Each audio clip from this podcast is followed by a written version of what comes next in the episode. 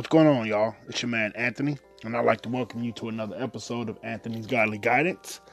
Um, this is uh the second installment to the series Spiritual Warfare, and um, it's entitled Oppression. Now, I want to state that it's been called oppression because of the fact that the podcasts have been geared towards believers.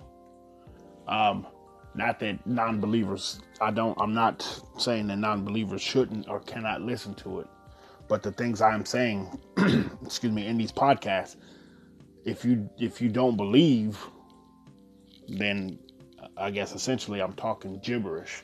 So it's geared toward the believer. So when I bring up oppression, I'm saying oppression because we are very much able to be oppressed as opposed to being possessed. And and that's a that's a whole nother uh that's a whole nother topic.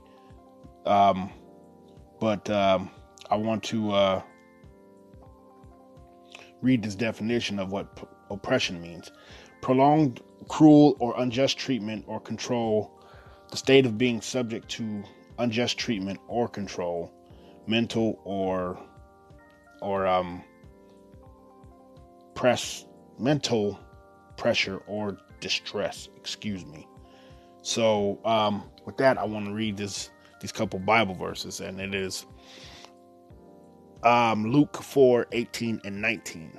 It says, The Spirit of the Lord is upon me, for he has anointed me to bring God, he has anointed me to bring good news to the poor. Excuse me. Another way of saying that is the gospel. He has sent me to proclaim that the captives will be released, and that the blind will see, that the oppressed will be set free. And at that time, and that the time of the Lord's favor has come.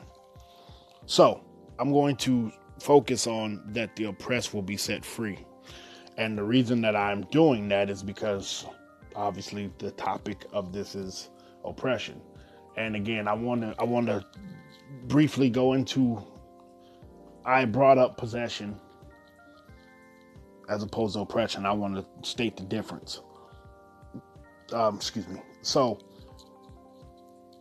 possession cannot happen to the believer because once we gave our lives to Christ, we made a room we made room for the Holy Spirit in our lives. So, what that means is we cannot be um, the the enemy can't possess what has already been possessed by the Holy Spirit. So where the Holy Spirit is, the enemy can't can't make his home in. There's scripture in the Bible where people were possessed, and this this was before all of this was before Christ had uh, went on the cross and died for us. And because when he died for us, he said, I, I must go so that the helper can come and comfort you. So the stories you hear about possession all happen before that time that Christ left. And the the other in talking about possession, um, anybody who isn't upset, accepting of, of the Lord can thus be possessed. Those of us who have the Holy Spirit cannot be possessed, but we can very much be oppressed. and so you, you you might ask, like, what does that mean?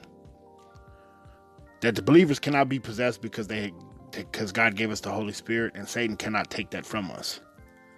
But Satan can still come against us and cause us to question our salvation or to question our uh, purpose or to question our uh, our calling.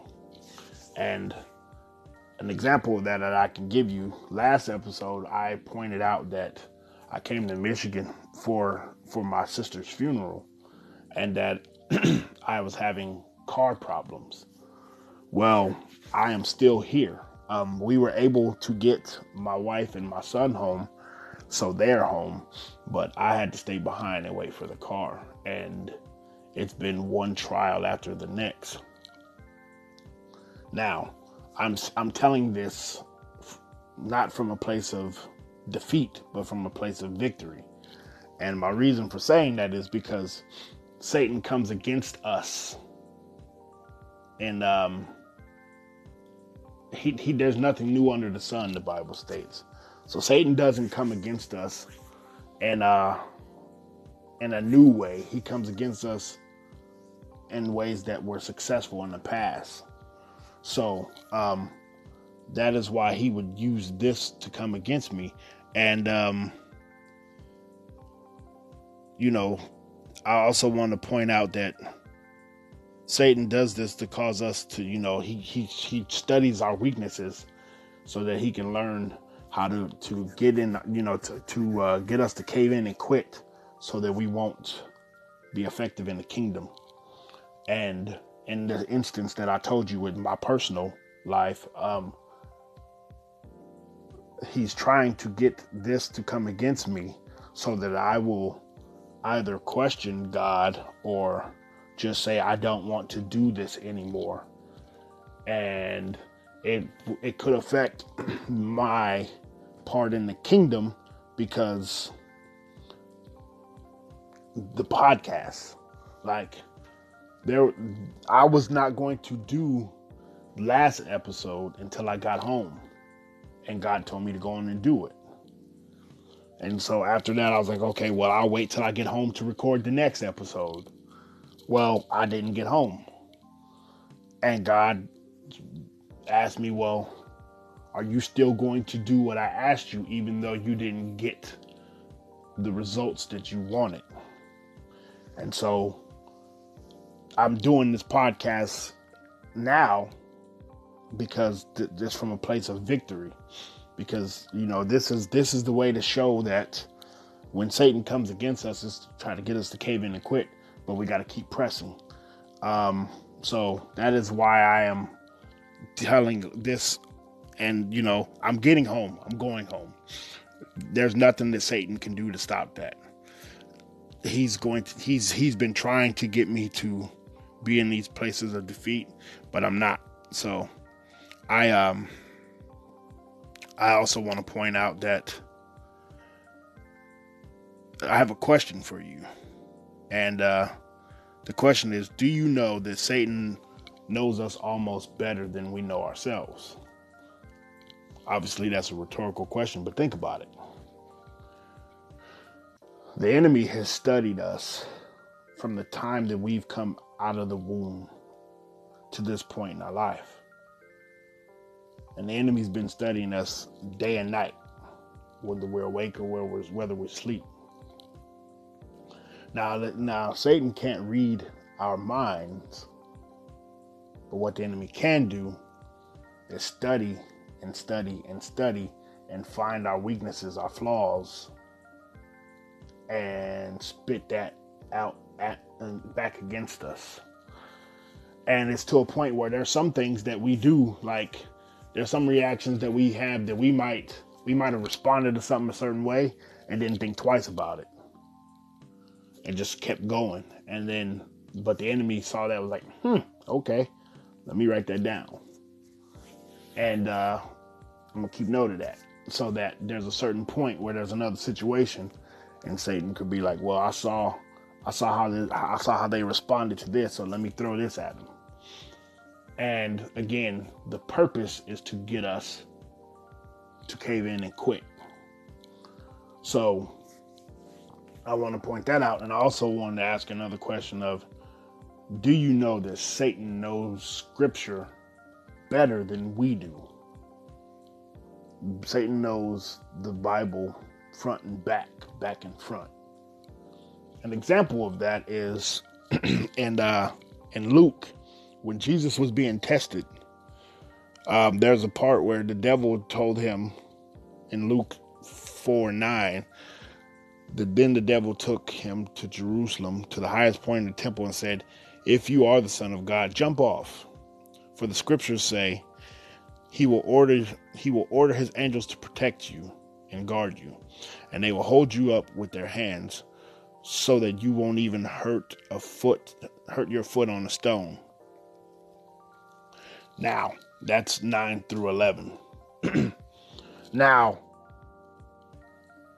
what Satan was doing was reading scripture, which is the script, the, the, what he quoted when he says he will guard your angels to protect you and guard you so that they will hold you up with their hands so you won't even hurt your foot on a stone.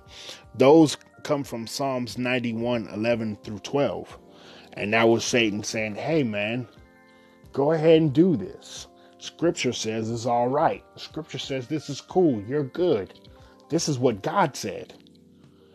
And if you don't know scripture, you could be tripped up by that because Satan can twist what scripture says to get us to justify doing something that isn't right, that isn't what God wants us to do, that that isn't going to be um, edifying, building. He's using that scripture to twist so that we will do something foolish. But here's how we respond to that. What Jesus said in, in verse 12 the scripture also says you must not test the Lord your God. So the response to to Jesus can respond to that because Jesus knew scripture better than Satan did. Jesus was in the scripture so that when Satan threw scripture at him, he was like, "Wait, wait, wait. No, no, no, man. You're you're saying that out of context." And that's why us knowing the context of scripture is so important. So that we can't be tripped up by Satan throwing scripture at us. Um, so that I mean, that's that's important for us to remember. And you know, because Satan does that to you know for lack of knowledge and wisdom, you know, to find our weaknesses. And so I also want to read, which I've read, but I want to read again, First Peter five eight. And it says, Stay alert. Watch out for your great enemy, the devil. He prowls around like a roaring lion, looking for someone he looking for someone to devour. And as I said, stated last last go round in the last episode, and the King James says he's looking for someone he may devour. I read that. Why? I want to point out that um, if we're not paying attention, we will get caught up and um, we'll get caught up in the devil's schemes. So we got to be, we got to be, we got to stay alert. And in the, in the, also in the King James says sober minded, and a lot of people hear that and they're just focused on the sober minded. Of course, it means to be sober in the sense of not drinking, smoking, whatever that is, but it also means being clear minded. You got to be, you got to have your mind clear so that people correction. You got to be clear minded so that when the enemy and the schemes are thrown at you, you can pick out that's that's spiritual. That's spiritual warfare. That's excuse me, that's the enemy coming at me. That's the enemy coming against me. And you know, that's why it's important to be sober in the sense of not being intoxicated because when we're not when we're not clear minded, when we're under the influence, we're we don't have a clear mind of things, and it could it could um taint what our thinking. So, and you know, and I'm not going to get into all the things that can come from that. I mean, you know, you know what happens. I mean, we've all, we, even us, even us saints, us believers, we've all had our our lives, and we've all known what kind of things have happened from being under the influence. So, no need to go into all of that. But I do want to just state that that's why it's important to be sober minded so you can be aware of the schemes that the enemy's throwing at us. And so, I want to go ahead and say this, and I'm going to end on this. And we have examples of oppression or possession, but again, this is getting toward the Christian. Uh, examples of oppression are addiction, uncontrolled anger, unbelief, greed, laziness, lust, pride, worship, no, And I mean, you can even throw stuff like atheism in there, and that that's why I say oppression slash possession. And all it is is when people hear stuff like this, all it is is that another verse read was that Ephesians in Ephesians when it says that we war not with people but with the spirits and principalities. That's what that's talking about when you bring up being being possessed and oppressed.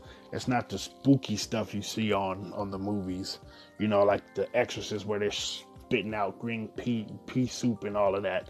That's just to downplay what it is. But you know, things like uncontrolled anger. If you can't control yourself, there's a spirit behind that. Whether it be anger, lust, deceit, I mean, whatever the things are from the list, if you can't control yourself, that's usually because there's a spirit behind it. And the spirit behind it is trying to get you to get off of what God has for your life and what God has intended to do for you in your life. So, I'm going to wrap it up with that. And um, I want to say that I hope that that blessed you. I hope that somebody under the sound of my voice heard that and it, it touched you and it, it helped you with something that you're possibly going through. And um, I also want to say that um, the next episode is, is still spiritual warfare. And the title of that is People Getting on Your Nerves. so I know we can all relate to that. So, with that being said, I pray that y'all have a good day. I love you and God bless.